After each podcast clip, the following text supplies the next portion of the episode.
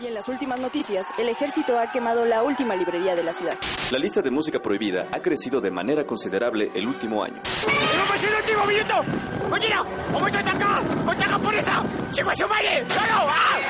¡Seguimos informando para Freak News! Transmitiendo desde la capital del imperio, Freak Noob News, lo último que queda.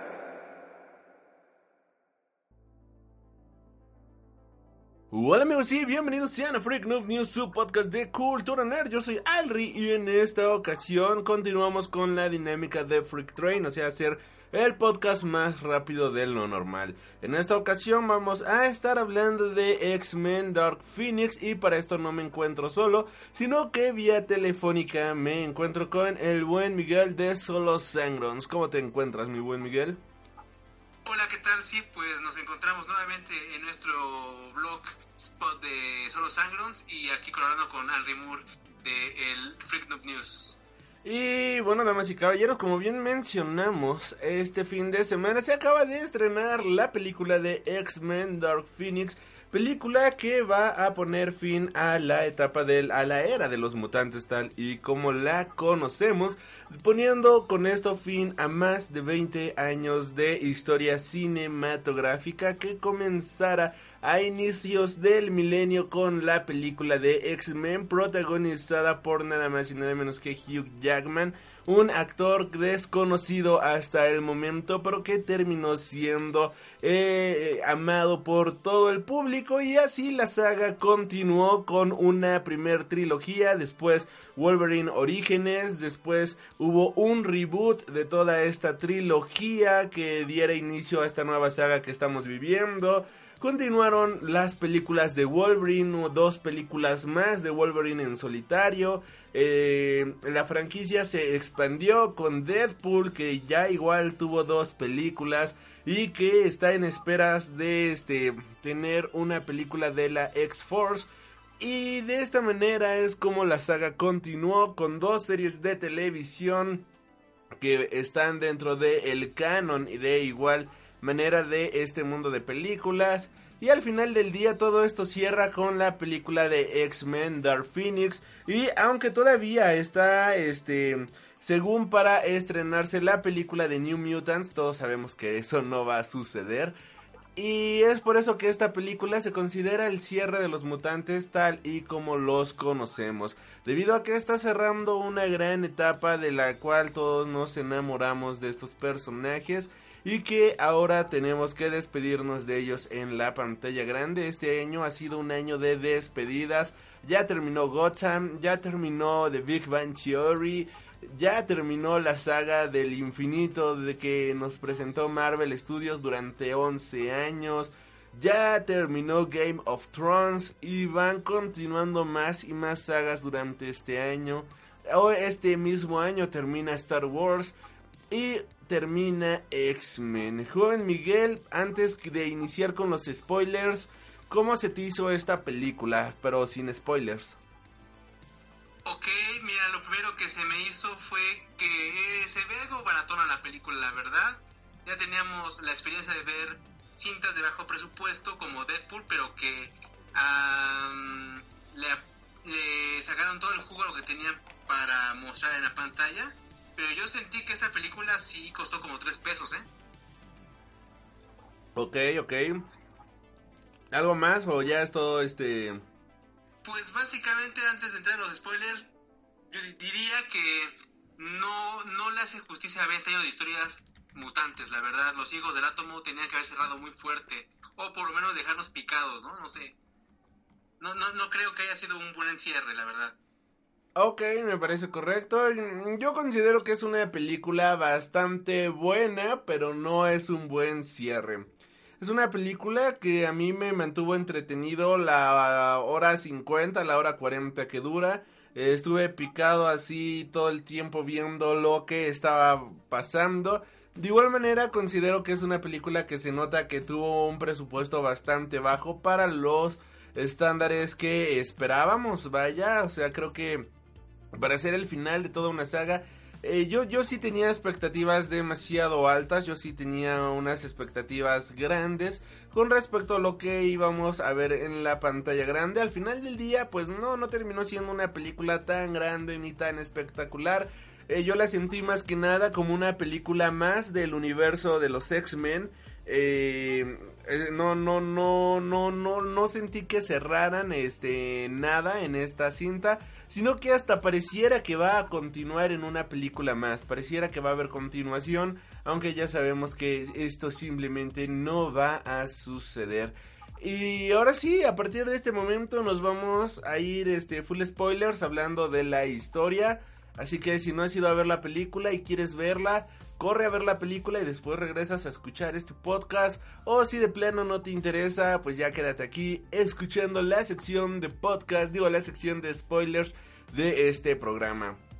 En, en resumidas cuentas, la historia trata sobre que este una exploración de la NASA va al espacio se encuentran con una anomalía solar lo cual pone en jaque a esta tripulación. El presidente llama a los X-Men para que puedan ayudar a esta tripulación. Los X-Men van y resulta que esta, eh, eh, esta mancha solar pues no era eso, sino que era una fuerza primigenia del universo conocida como la Fuerza Fénix lo cual creo que no explican en este... No, no, sí lo explican, sí lo explican. Que bueno, viene siendo la Fuerza Fénix que se mete en el cuerpo de Sophie Turner, la X-Men más poderosa hasta el momento. Y ahora ella va a tener que soportar tener el poder más grande del universo adentro eh, de sí y cómo esto va a tener consecuencias para las personas cercanas a ella y como esto la va a ir alterando tanto física como mentalmente, creando un desequilibrio en este personaje. Puntos buenos de la película. Creo que a mí lo que más me encantó fue la actuación de Sophie Turner. Eh, la película se llama Dark Phoenix y lo que nos presentaron fue una película protagonizada por Dark Phoenix, en este caso Jean Grey, interpretada por Sophie Turner. Y creo yo que todo el peso de la película está muy bien sostenido en los hombros de esta mujer. Realmente es increíble cómo es, cómo tiene una dedicación tan grande con su personaje. Y aunque quizás el guion no sea el mejor y no tenga las mejores escenas, la dedicación de esta actriz con este personaje es tan grande que nos presenta a una Jean Grey bastante trastornada, poderosa y sobre todo que le crees todo lo que está sufriendo. Este, a ti no sé, ¿qué es lo que más puntos buenos de la película? Ya así hablando full spoilers. Ok, obviamente, este, Sophie está preciosa cabe mencionar que la pudimos ver en IMAX, que a pesar de que no tiene ninguna escena filmada con cámaras IMAX, ni está formateada para ajustarse a IMAX, lo que se llama el Open Frame, pues esta chica es hermosa, o sea, su carita así angelical y sus ojazos, tan preciosa y en IMAX pues lució mucho. Y pues, de hecho yo había leído que ella realmente sí hasta leyó eh, artículos sobre trastornos mentales y bueno, sí, le dedicó tiempo a preparar su personaje, o sea, eso se agradece. Este, ¿qué, qué, qué, qué, punto bueno vi? Pues la prácticamente la trama, o sea, yo la podría calificar como un melodrama, porque sí hay un poquito más de eh, parlamentos que de acción, eh, y pues sí lo sentí como si estuviéramos leyendo un cómic pero no de la saga, ¿no? De Dark Phoenix. A veces hace como que era un cómic de esos de, transitorios, ¿no? Cuando acaba un gran evento y vamos a prepararnos para ver el nuevo gran evento de Marvel, es como un como un, eh, eh, una historia de transición. Ahora lo que yo no sé era si los planes de Fox era eh, grabar una nueva cinta, este, pues no sé, trayendo algunos personajes de la franquicia original porque el final está muy abierto y nos plantea de que pues sí, en verdad estamos viendo otra realidad de la que conocíamos.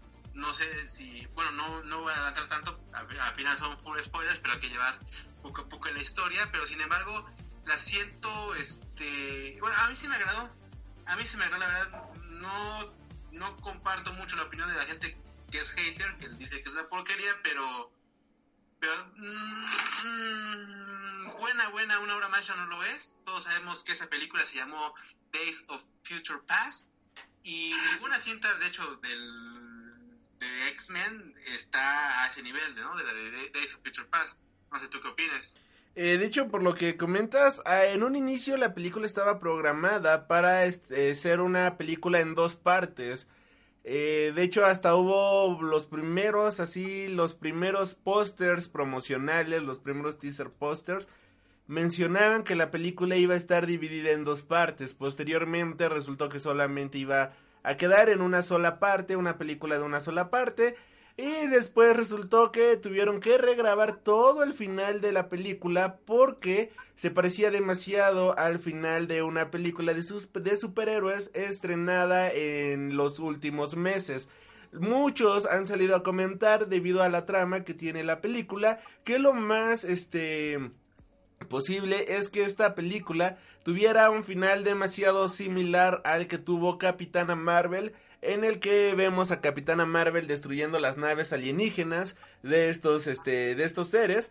Aquí posiblemente te hubiéramos tenido el mismo final que hubiéramos visto en Capitana Marvel que fue este que en este caso está Jean Grey hubiera ido al espacio y hubieran destruido las naves alienígenas de los aliens que querían destruir la Tierra Aquí esto estuvo completamente mal porque la película estaba planeada a estrenarse desde el año pasado. La película se iba a estrenar a inicios del año pasado, si no me equivoco, si la memoria no me falla. Así que si la hubieran estrenado cuando debió estrenarse, posiblemente hubiera sido un algo completamente diferente a lo que conocemos, ya que está este confirmado que todo el tercer acto se tuvo que regrabar y sobre todo si la película se hubiera estrenado como tenían pensado de hacer la película en dos partes, o sea, tener tres horas, posiblemente cuatro horas de la historia de Dark Phoenix, creo que hubiéramos tenido la mejor película de la saga pero ya sabemos que los estudios siempre están metiendo mano y en muchas ocasiones tristemente no es culpa de los directores el hecho de que la película salga mal sino de los productores involucrados en la misma. Debido a la confianza o desconfianza que generan en el mercado estos personajes y al hecho de tener pues ya en cartelera películas como Avengers este tipo de películas que llaman más la atención de cierta manera pues esta, estas películas pasan a segundo plano, no se tiene como que un mayor recaudamiento en taquilla, no se tiene mucho marketing con estas cintas, porque no te vas a poner a tiros contra un Avengers Endgame, vaya, película que ya es la segunda más taquillera de la historia, aún ajustando la inflación. Por lo cual esta cinta al final del día terminó siendo lo que es, muy entretenida como bien mencionas, pero pudo haber sido algo muchísimo mejor. Y que eso es algo que posiblemente jamás veamos este en la pantalla grande. Y esto va a quedar como algo que pudo haber sido y que nunca fue. De hecho, esto me recuerda demasiado al me recuerda demasiado al caso de Los Cuatro Fantásticos, esta película que igual terminó siendo una de las peores cintas del género, en la cual el director tenía una idea completamente diferente a lo que presentaron en pantalla. Hay escenas en las cuales los cuatro fantásticos están usando el carro fantástico, hay fotografías del carro fantástico, hay fotografías del robot que es como la mascota de los cuatro fantásticos, hay concept arts en los cuales están este, en diferentes dimensiones y esto jamás llegó a la pantalla grande, pues lo mismo ocurre aquí. Y algo que me llamó muchísimo la atención es que uno de los pósters oficiales de la película presenta a un personaje que jamás vemos en la pantalla grande. El personaje de Psylocke, creo que se llama. Es este... No sé si tú recuerdes... Sí, se llama Psylocke, vaya, el personaje de X-Men Apocalypse que puede controlar como la energía y genera de sus manos como unas espadas rosas que es interpretada por Olivia Moon.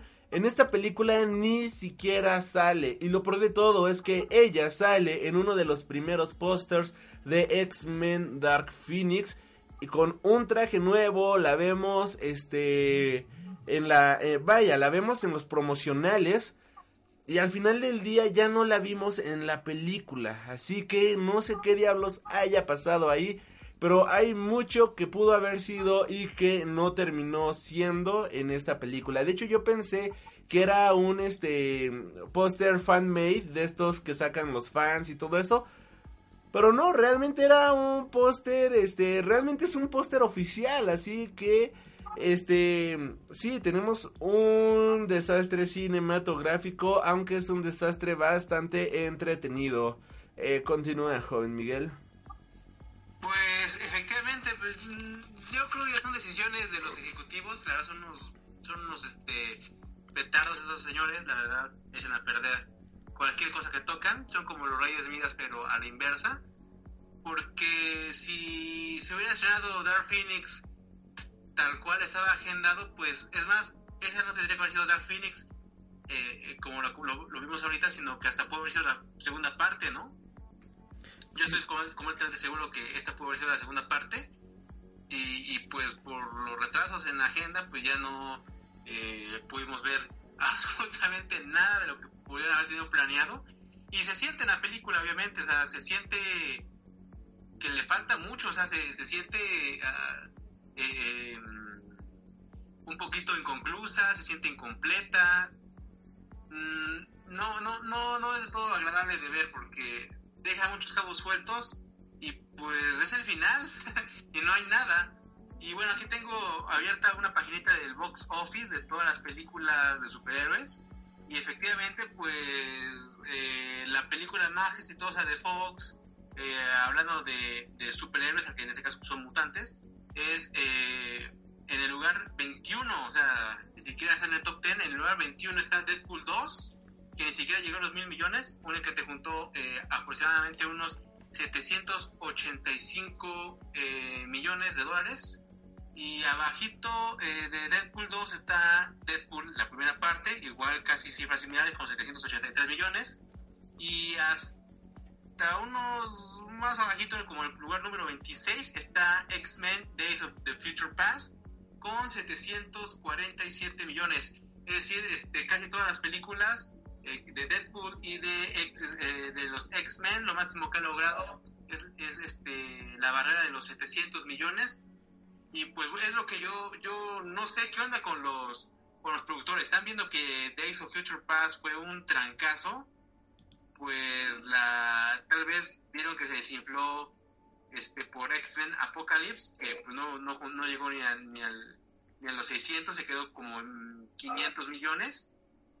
Probable, probablemente ahí fue la, la codicia de esos cuates que dijeron pues no no no recaudó lo mismo. Pues lo que, nos entregaron no con Apocalypse no o sea que a, mí sí me agradó pero la verdad también se vio muy chafa. O recuerdan los memes no del mutante que era de los Power Rangers no que se parecía mucho a Ivan Ooze sí cierto sí sí sí fue este, un desastre, ¿no? Y la verdad... O sea, a mí la película sí me agradó. Sí es me... una gran película, ya, yo me enamoré de ella. Es que sí, la película de Days of Future Past está como que muy arriba. De plano es un top demasiado alto por, eh, por la calidad que nos entregó en la historia. Creo que nunca habíamos tenido una historia de ese tipo en la pantalla grande, en el género de superhéroes. Y llega Days of Future Past y nos dice, se puede hacer un revoltijo con las líneas del tiempo y va a quedar bien chido. Y es lo que quedó, quedó, quedó súper bien. O sea, creo que Days of Future Past viene siendo uno de lo, una de las mejores películas del género de superhéroes, así de fácil. E incluso la pongo como una de las mejores películas de género de drama en general, porque es una película con un drama demasiado grande, con muchísimas escenas épicas, con diálogos demasiado bien pensados y en general toda la película se siente muy pero muy fresca. El otro día estaba viendo que ya se habían cumplido creo que cinco años de que se publicó la película de Days of Future Past. Y dije, ay, vamos a verla, ¿no? O sea, vi la publicación de mi recuerdo de yo de aquí saliendo de ver Days of Future Past, ¿no? Y dije, ay, pues la voy a volver a ver. La puse y la película no ha envejecido. O sea, la película la ves y se sigue sintiendo fresca, se sigue sintiendo eh, viva, genial. Y eso no pasa con todas las películas de superhéroes. Si ves ahorita la primer película de Thor, si ves ahorita la primer película del Capitán América, si ves ahorita mismo la primer, incluso si ves la primer película de quién te gusta, bueno, de todos estos personajes, ya se sienten viejas, se siente que el tiempo ya pasó, ya se siente una película de otra época, vaya, y son contemporáneas. Así bueno, que... Pero también, ¿qué agarraste, mano? Agarraste lo peor, mano. Capitán América 1 y Thor 1, una porquería, una basura. Pero si tú me dijeras, bueno, ve Thor de Dark World y ve, este, no sé, Capitán América de Winter Soldier. Ah, ¿verdad? Por esas se siguen sintiendo frescas. Pues por eso agarraste lo peor. Yo, si tú ves la 1 de Iron Man, se sigue sintiendo fresca. Pero ver la 2 o la 3 y ya se sienten viejas. Pero nunca hubo 3. Aunque no queramos... La, la 3 de Iron Man nunca se estrenó. Aunque no queramos aceptarlo, existió y quedó, queda en los anales de la inmundicia del mundo, aunque a muchos les gusta. Pues tengo otros datos, la verdad, ¿eh? Ay, ay, ay, calmado, tengo otros datos. Y bueno, este, ¿qué tal en esta película de X-Men? Bueno, en la película pasada, en Apocalypse, mencionan a este, a Dazzler, que incluso tiene un disco y todo eso. Y en esta película la vemos y ocupando sus poderes, y eso me encantó. Jamás en la vida pensé ver a en la pantalla grande. Y de hecho, me encanta ese personaje. Es, es uno de los X-Men más cool que existen y es demasiado genial. Y no entiendo por qué no tiene una serie de televisión. Sería la cosa más pop y divertida del maldito mundo. De hecho, ya tuvo su propia serie de cómics. Por favor, denle una serie de televisión a este personaje. Aunque solamente la vimos. Eh, ¿Qué te gusta? Un minuto, pero para mí eso, ese guiño fue increíble. Tuvimos también a Magneto creando una sociedad de mutantes. Ya sabemos que Magneto toda la vida ha estado buscando la redención de los mutantes y aquí se puede sentir que ya tiene su genosha, vaya, este paraíso de mutantes en el cual los eh, mutantes, los rechazados de la sociedad eh, puedan vivir en paz y en armonía en una sociedad creada por y para ellos. Eso me agradó bastante, fue un excelente guiño. Eh, lo que quizás lo que menos me gustó de la cinta viene siendo los villanos. En un inicio cuando se anunció la película mencionaron que íbamos a tener a los Skrulls como villanos de esta película. Al final del día y no entiendo por qué, porque tenían los derechos. Se terminó por desechar la idea de los Skrulls, aunque me puedo dar una gran idea de que un ratón por ahí estuvo entrometido. Este y ocuparon villanos genéricos cambiaformas, lo cual sí se me hizo bastante mal, bastante triste, porque ya teníamos concept arts de los Skrulls, de los X-Men, así que creo yo que hubiera estado bastante bueno, hubiera sido algo genial.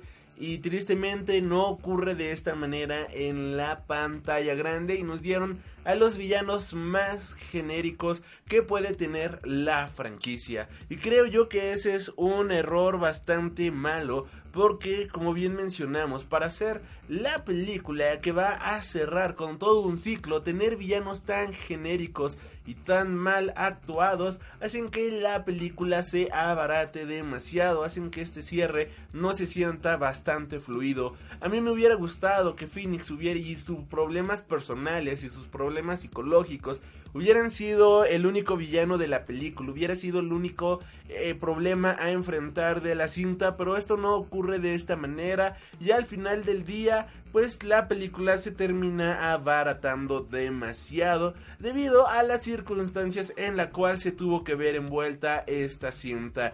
Algo que también me molesta y que mm, vaya yo quería ver en la pantalla grande es que tuvimos concept arts del traje clásico de Dark Phoenix tuvimos estos malditos concept arts, o sea que estuvo, se tuvo la idea de poner a Dark Phoenix con su traje del mundo de los cómics y esto jamás llega a la pantalla grande. Otro de los grandes problemas desde mi punto de vista viene siendo Mystique, no porque se muriera, vaya, spoiler alert, se muere, sino por el hecho de que la actriz Jennifer Lawrence ya se ve muy molesta con el personaje. Pareciera que solamente está ahí por compromiso, que ya no disfruta del personaje y que ya está ahí harta, harta de lo que está haciendo y se le ve en su maldita cara. Se ve que no está disfrutando de hacer este personaje de Mystique y al final la terminan matando, creo que es lo mejor. Pero vaya, ¿cómo desperdicias a un personaje solo porque una actriz mediocre ya no quiere interpretar a este personaje? Uno de los grandes atractivos que tiene Mystique es verla transformarse en otra persona, cambiar de cuerpo, etc, etc, etc. Aquí ni siquiera vimos esto, solamente dio un discurso de las mujeres son las que siempre salvan el día, se debería de llamar ex-woman. Es como, ok, ya diste tu discurso de empoderamiento, la verdad, bastante chido, la verdad, este, bastante bien, pero oye, haz algo, maldita sea.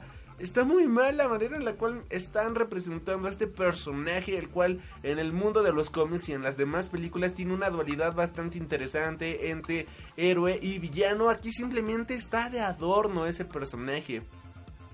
Pero algo bueno que tiene la película es la música. La música es bellísima, hermosísima y creo yo que es uno de los mejores score que ha tenido la franquicia. Este, continúa, joven Miguel. Efectivamente, pues la música ya estaba compuesta, entonces no creo que la tuvieron que haber regrabado ni nada, entonces pues es la música original del proyecto que se tenía planeado desde hace mucho tiempo como bien lo mencionas, eh, nos perdimos de haber eh, disfrutado un, un, proyecto más sólido. Con dos películas yo creo que sí y hubiera sido un final épico, un gran cierre. Desafortunadamente, uh, pues ahí las manos de los de los grandes señores que toman las decisiones, eh, pues se había afectado todo esto. Y, y, yo creo que el hartazgo de esta, de esta chica este, se debe a que está más que nada por contrato, ¿no? Y imagínate si te dicen, ya firmamos la película y de repente te dicen, ¿sabes qué? Tienes que regresar para filmar otra vez toda la película o por, por lo menos el final, pues yo creo que sí se harta un poco la chava, ¿no?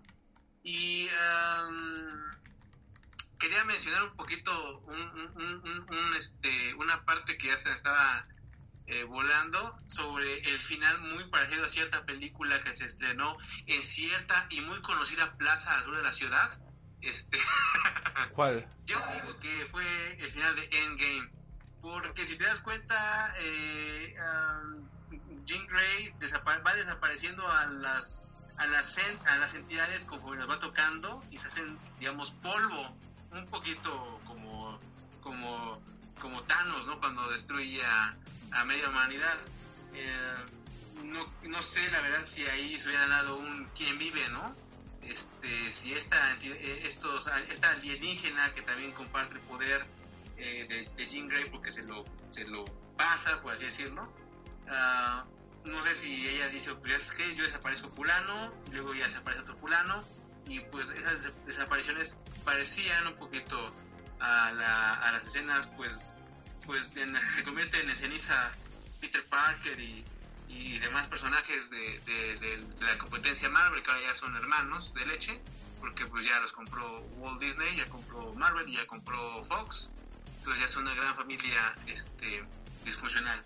Yo me imagino que así era la escena que ellos comentan que es muy parecida, probablemente así sea, porque yo me di cuenta que cuando Jean Grey está, está luchando contra los aliens, pues desaparecen un poquito como que en, humo, ¿no? Como que se vuelven ceniza. Es correcto.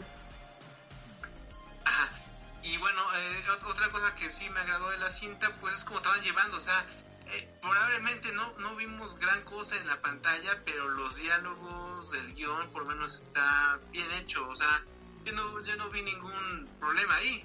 Eh, tal vez ah, ahí alguien me comentó en mi página de, de Sangrons en Facebook. Ay, ay, ay, ahora te comentan. Una telenovela adolescente, ¿no? De que, ah, pues de mí, nadie me entiende, me encabrono, y después hago las paces conmigo misma y todos felices, ¿no? Y dije, bueno, tienes razón, pero ya había hecho que era como un melodrama, entonces de un melodrama a una telenovela, pues hay poco, poco, este, poco, poca separación. Sí, y de hecho ahora que lo mencionas, puede que el final de la primera parte de X-Men Dark Phoenix haya sido a Phoenix desapareciendo a la mitad de los mutantes.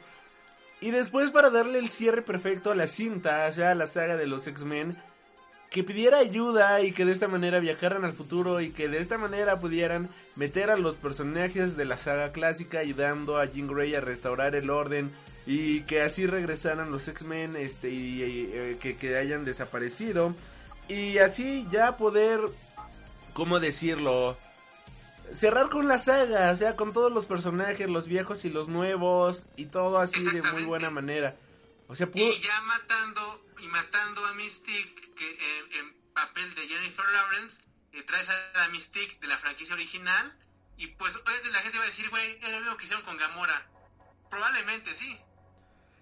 Ah, tiene tiene tiene toda tiene toda la lógica de ser, ¿eh? Toda Sí, la lógica. Matas a Mystique de Jennifer Lawrence este, First Class y, y viajas en el tiempo y, trae- y te traes a la Mystique de la franquicia original y todo el mundo se va a cagar y ¡ah! Regresó Mystique porque pues mucha gente odia a Jennifer Lawrence, ¿no? Por los Juegos del Hambre. Este, No, deja tú por los juegos del hambre, o sea, esa franquicia es bastante buena. La odian porque es una maldita pedante. Pues mira, amigo, la verdad, ni tú ni yo la vamos a conocer nunca eh, eh, personalmente, así que pues a mí me vale un cacahuate mientras se siga viendo sexual y eh, eh, radiantemente hermosa, a mí vale tres pepinos. Pero lo que yo me imaginaba, ¿no? Este, matan a Mystique, Jennifer Lawrence, y traen a Mystique de la franquicia original de los 2000 y, y la gente se va a cagar, ¿no? Pero la gente también va a decir, ay, se parece mucho a Gamora, ¿no? Sí, sí tienes toda la razón. Y si lo hubieran estrenado cuando hubiera sido, la cosa hubiera sido al revés y todos hubieran dicho, güey, Avengers se copió de los X-Men, ¿te imaginas? Sí, ¿eh? yo, yo digo que X-Men estaba adelantada, ¿eh? Por, por pendejos se les fue la onda, güey. Yo creo que por eso cancelaron todo lo que tenían, porque dijeron, güey, ya que va a salir esto, pues ya no. La gente va a decir que les copiamos. Y pues no, ¿qué tal si ellos la, la idea original, no? No, ah, qué pendejos, qué pendejos, ¿sabes? Qué, qué, qué pendejos, pero bueno. O sea, en un futuro, en un, digo, en un universo paralelo, la película se estrenó y fue el gran exitazo que tuvo que ser. Ganadora de Oscars, ganadora de Golden Globes. Como, como Ricky Morty, mira, yo estoy seguro que en algún, en, en algún este o- universo alterno, pues Fernanda y yo este, anduvimos. En este universo, pues ya no anduvimos. Y en otro, pues a Juan se yo la corté, ¿no? Entonces, en un universo alterno, yo creo que sí. En un universo alterno, X-Men, Dark Phoenix parte 1 y parte 2 se estrenó. Y se estrenó antes que, eh, que Endgame y Infinity Wars. Y la gente se volvió loca, ¿no? Y salió Psylocke en la película y salieron todos los personajes como tuvieron que haber salido. Ay Dios, lo que pudo haber sido y no fue. Pero ¿sabes qué es lo bueno? Que, que sí se filmó la película, entonces sí va a salir. Mira, puede... No es como... No, No, es no. como el trama de los chicos fans de DC que están dale y que dale con que quieren ver, ¿qué? No sé si Superman o Batman, no sé qué, qué, qué versión quieren ver de Zack Snyder. Pero esa versión no existe porque ni siquiera se, se terminó, es un montaje así medio churro que no pegó y no se va a ver porque está incompleto, nunca existió. Lo sí mismo, lo- no, es es igual que el montaje final de la Liga de la Justicia porque, güey, como estudio no ibas a gastar en la producción de algo que ya no ibas a hacer, así que están las escenas sin producir, sin efectos visuales, sin absolutamente nada, solamente están grabadas y a lo que se le metió producción fue lo que terminamos por ver en la pantalla grande. Bueno, esperemos que se haga algún día. Quiero llorar. A jo- a- probablemente ni tú ni yo lo veamos, a lo mejor en el año 2050 se estrena, ya no sabemos. No mames, no me digas que no tienes expectativas para vivir en el año 2050. Ay, no sé, mano, pues están diciendo que se va a acabar el mundo. Si se acaba, ¿cómo la van a estrenar? Eh, en una nave espacial donde únicamente las personas más adineradas y las más importantes del mundo podrán colonizar Marte. Como nuestro amado presidente, el señor López Obrador. Este, no creo que no va a llegar ni a fin del mundo.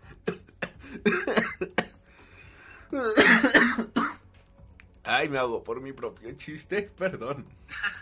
Pero sí, y aparte, bueno, ya continuando con la, con la onda de la, de la presentación de Dark Phoenix en cines, eh, pues sí, eh, se vio baratísima, o sea, yo la sentí baratísima, o sea, sentí 100% set, nada de locaciones, y tú sabes que son pantallas verdes y pues todo controlado y efectos especiales, y se ve súper, súper cutre, la verdad, los cortes de, ah, sí, están en un set, ah, sí, cortas, o sea, eh, eh, lo que yo vi, o sea, las mejores partes, no las mejores partes, sino que las partes ah, ah, importantes o los clímax de las escenas que nos presentan, es 100% estudio, ¿no? Y luego, luego se ve. Mira, todas las películas actualmente son grabadas en estudio, o sea, no creas que en Avengers sí crearon, estaban allá afuera peleando en un campo gigante, ¿no? O sea, no, era un estudio, vaya. Lo peor de todo es que aquí el estudio, o sea, el set se ve barato, ese es el gran problema. En Sí, Avengers se ve real. Una, peque- una pequeña mansión donde no se ve ni más, güey. Está más espectacular la, la mansión de, de Al Pacino, bueno, de, de Scarface. No nos vayamos tan lejos, la mansión... Es una mansión y ahí hay balazos durante media hora de, de, de la mafia. Y dices, güey, y sale hasta una pinche metralleta militar ahí, vuela en la puerta. Es una mansión de un, de un poderoso rico y aquí vemos una porquería de mansión. A lo que voy es que no nos vayamos tan lejos. Simplemente la mansión de los X-Men, o sea, la escuela, es espectacular a diferencia de los otros sets que vimos. Exactamente.